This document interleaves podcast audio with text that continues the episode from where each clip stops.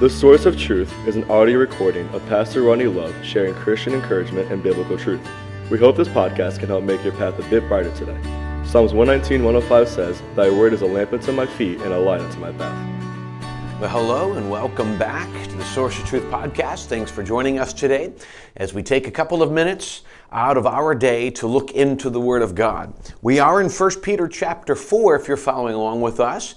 And uh, we've been going through First Peter now for a couple of weeks, and last few days we've been walking through this idea of suffering or trials or battles. We've talked about the reality of suffering. We talked about responding to suffering. Yesterday we talked about the mindset really of suffering, how to endure suffering when we understand as Christians that if we think suffering is something we should not experience, then uh, we have the wrong mindset. How do you have, excuse me, the right mindset? What do you do about it? So yesterday we talked about the idea of finding joy, finding joy in God's working through these trials. Since trials are going to come and it's part of life in general, but as well part of the Christian life, then he said, How do we find joy in the midst of those things? So we see that in verses 12 and 13 that we dealt with yesterday. Now we're going to talk a little bit. He gives a, a bit of a distinction in this mindset. He told us at the end of these verses that when when the glory of God is revealed, we'll be joyful. That the reality of what happened, what was going on, our part of it will all uh, will, will come to light. We will see the other side, others will see the light, and we'll, we'll be able to look back and see the reality of what happened, why it happened, and all that God was doing in the midst of it. But there are times when the suffering that we're enduring is not necessarily as a result of Jesus working in our heart. It's not what He's allowed, or uh, we're not letting the suffering teach us. But specifically today, this suffering is dealing, what he's going to talk about is there are times when suffering comes, not because we're a Christian, not because we're doing right, and uh, not because though, this is God's way of teaching and developing us. There is another reason, often while suffering comes into our life. We're going to see this described in the next two verses. So 1 Peter chapter 4, verse 14, it says this, if ye be reproached, notice if, it's conditional here, if ye be reproached for the name of Christ, Happy are ye, for the Spirit of glory and of the God resteth upon you. On their part he is evil spoken of, but on your part he is glorified. So let's let's talk about this if.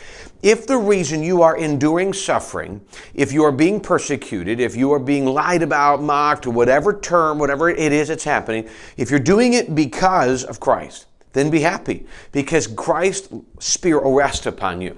You are doing it for you are being persecuted for that reason. Uh, God is working in your life. He's teaching you, and he's, His Spirit's on you, which means ultimately He's going to use this for your good. He's going to use this for His glory, and He's going to use this to uh, to continue to grow the kingdom of God. He tells us in Romans eight twenty eight, all things work together for good to them that love God, to them who are the called according to His purpose.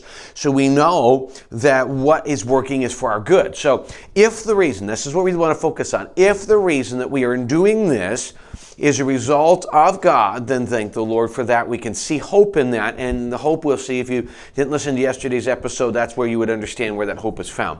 Now, here's the condition. And some people think this. Some people think that everything that comes in their life is, is God bringing into doing something. But I hope we catch that there are times, and in some occasions, many times, because we are stubborn, sinful people, that that's not the case. If in verse 14, but then he says 5, but but let none of you suffer as a murderer, or as a thief, or as an evildoer, or as a busybody in other men's matters. Okay, so what is the other point here? Okay, now here's the point. If I suffer for the cause of Christ, Praise the Lord. Great. It's not easy. I don't like it. Paul told Timothy, endure suffering as a good soldier of Jesus Christ. All those things are reality. It's part of what God's designed. We can grow. We can be strengthened in use of God in it. But if we suffer, now he gives us a whole list of things and he starts with murder. Okay. Yeah, you deserve to suffer if you murder. But then he moves down to the end of it, an evildoer or a busybody. So here he says, if you suffer because you're a murderer or if you suffer because you're a thief, or you suffer because you're an evildoer. We'd all say, well, that makes complete sense, right? Those things make sense. You've stolen something, you're a murderer, you're involved in evil. It just makes sense. You should go to jail, you should suffer. That's not God's fault. That's not you being a Christian. That's just the consequences of your actions, and that is what it is. Then he says, or a busybody another man. So he moves from murderer down to gossip. That's your extent. Now, can I tell you that one of the reasons he gives us these four extremes, the evildoer, by the way, we look at evildoer as from the, from the police point of view if you were, you know, doing something that gets you thrown in jail. An evildoer, which I remember, we're looking at the eyes of God. It's just sin. So understand this perspective. If I do something as bad as murder or something as what we might consider simple as gossip, then we're going to endure suffering and it's our fault. It's not a result of Jesus working in our heart. It's our fault. Now, here, here is the principle uh, that I want to bring home. He's wrapped all up these four different things to give us a principle that we can hold on to. There are times in our life when the suffering that we are enduring is not because of Christ, it's not because we're a Christian, it's not because we're doing great. We're doing suffering because of our own actions. Now, we understand that the punishment for our sin has been dealt with. In Romans 6, it says, The wages of sin is death, the punishment of sin is death, but the gift of God is eternal life through Jesus Christ our Lord. And Jesus paid that punishment on the cross. Now, the punishment of sin, the ultimate punishment is death and hell. God has already dealt with that. He has already forgiven us. He's already paid the punishment. And if we accept Him as our Savior, then we're given a home in heaven and a, and a life that can lead to fulfillment. Those things are true. This is not punishment for our sins. These are consequences for our actions. So if we are a murderer, you're going to go to jail. That's not suffering, that's sin. If you steal something, you should go to jail. It's not suffering for Jesus, it's, it's sin. If you gossip, and it comes back to bite you that people are nervous talking to you because you're a busybody and you're a gossip and people are like i'm not going to tell them anything i'm nervous being around them because they're gossiping to me about somebody which means they're gossiping about me to someone else and, and people stay away that's on you that's on us. That's on us making a decision. If I can't pay my bills because I won't go to work, that's on me, right? The Bible says if a man does not work, he should not eat. If we have to look back at certain things. I, I, grew up, my dad used to tell me something that's very powerful and it's very true. We must do the first, must do the possible. God does the impossible. And in that possible, we must take time to evaluate that if, the, we, if what we are going through, is it because of decisions we made? Is it God bringing things into our life to get our attention? Have we sinned? And God is trying to get us to recognize it. And therefore, God is going to bring, because God does bring chastisement. The punishment for our sin has been caused, but chastisement is still there. He says he chastens whom he loves in the book of Hebrews. So if, if, we might be in doing, we might have sinned and we know it's happening and we haven't gotten it right with God or the person we need to, and the result of that we are in doing. Oh, don't get me wrong. We can sit back and say, well, God loves me and I'm doing punishment. Uh, I'm doing suffering and glowing in God, like, like we talked about yesterday, or it might just be that you were there by your own actions. So, this is where we have to really spend time with God.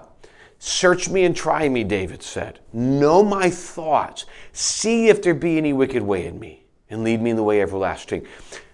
Sitting down, because you know what's interesting when you go to 1 John, it says, if we confess our sins, the word confess means agree with God. We must first acknowledge that the action that we've committed is wrong in the eyes of God and agree with it. It's not, Lord, if I've ever done anything wrong. That's too generic. Lord, I was wrong that I said this. I was wrong that I thought that. I was wrong that I did this. I was wrong that I treated that person like that or gossiped about them or lied about them or whatever it is. Lord, I was wrong in this area. And God is going to, you say, well, what kind of suffering can I go through? You know, God's told us if we regard iniquity in our heart, the Lord will not hear us. He, he, if you're going to live that way, you're going to endure suffering because you're not going to have God's answer to prayer because He's not listening to you right now. He can hear you, but He's not listening. These are sometimes. So He goes, if you're going to suffer, it's better to suffer because you're doing right than suffer because you've chosen to do wrong. And because this one, that's on you and you've got to go deal with it. Don't get me wrong.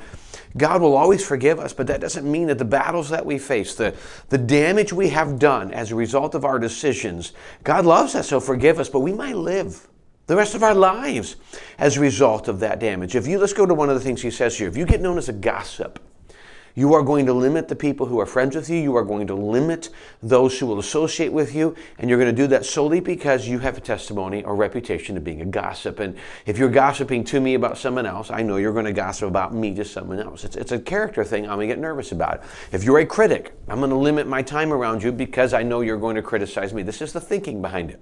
If I find out you've lied about me, I'm going to be nervous about these things. These are the things we have to evaluate. If you've committed crimes and evil, yeah, these things are going to come back to haunt us. If I decide to go 100 miles an hour down Street Road, I'm likely going to get a ticket if I may not hurt somebody. Any damage that is caused to me or to my car to people, any consequence as a result of that action is on me. And I may have to spend the rest of my life enduring whatever it is, or at least pay the price of the ticket. I hope you get the point of that. Now, we could go through and list a million things that have their own reactions, cause and effect, things of that nature. I'm not going to do that today.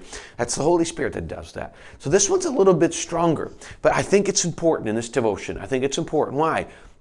Because sometimes we go through battles and we say, God, what are you doing? What are you doing? And five years down the road, we're still going through it. We've not grown. Now, that can mean we're just not letting God teach us what He wants to teach us in the suffering. But it could also mean that we have things in our life that we know are wrong. We are unwilling to get right with God, unwilling to even acknowledge that we've been wrong in those situations. And through that, we've just lost God's hand of blessing upon our life. We will not, he said earlier, we'll, we'll have his hand, we'll have his blessing, right? We'll have his spirit. You don't have that in these other situations. So if you really want God's blessing, this is the time to sit down and say, God, what is it in my life? And maybe I've done search my heart and be willing to hear what he tells us and then do and, and take the steps to th- deal with those things. And then you can enjoy God's hand of blessing back on your life. I know this is a little bit of a tougher thought, but it's a biblical thought, it's a needful thought. And frankly, if we get it right, it's one of the best thoughts that we can hear in our Christian journey. Well, thanks for joining us today. Thanks for giving me a chance to be part of your day on this Friday. And I greatly appreciate the privilege to be able to teach the Word of God any part of your day, and we really hope it's a help. Thanks for joining us today. We look forward to seeing you again on Monday.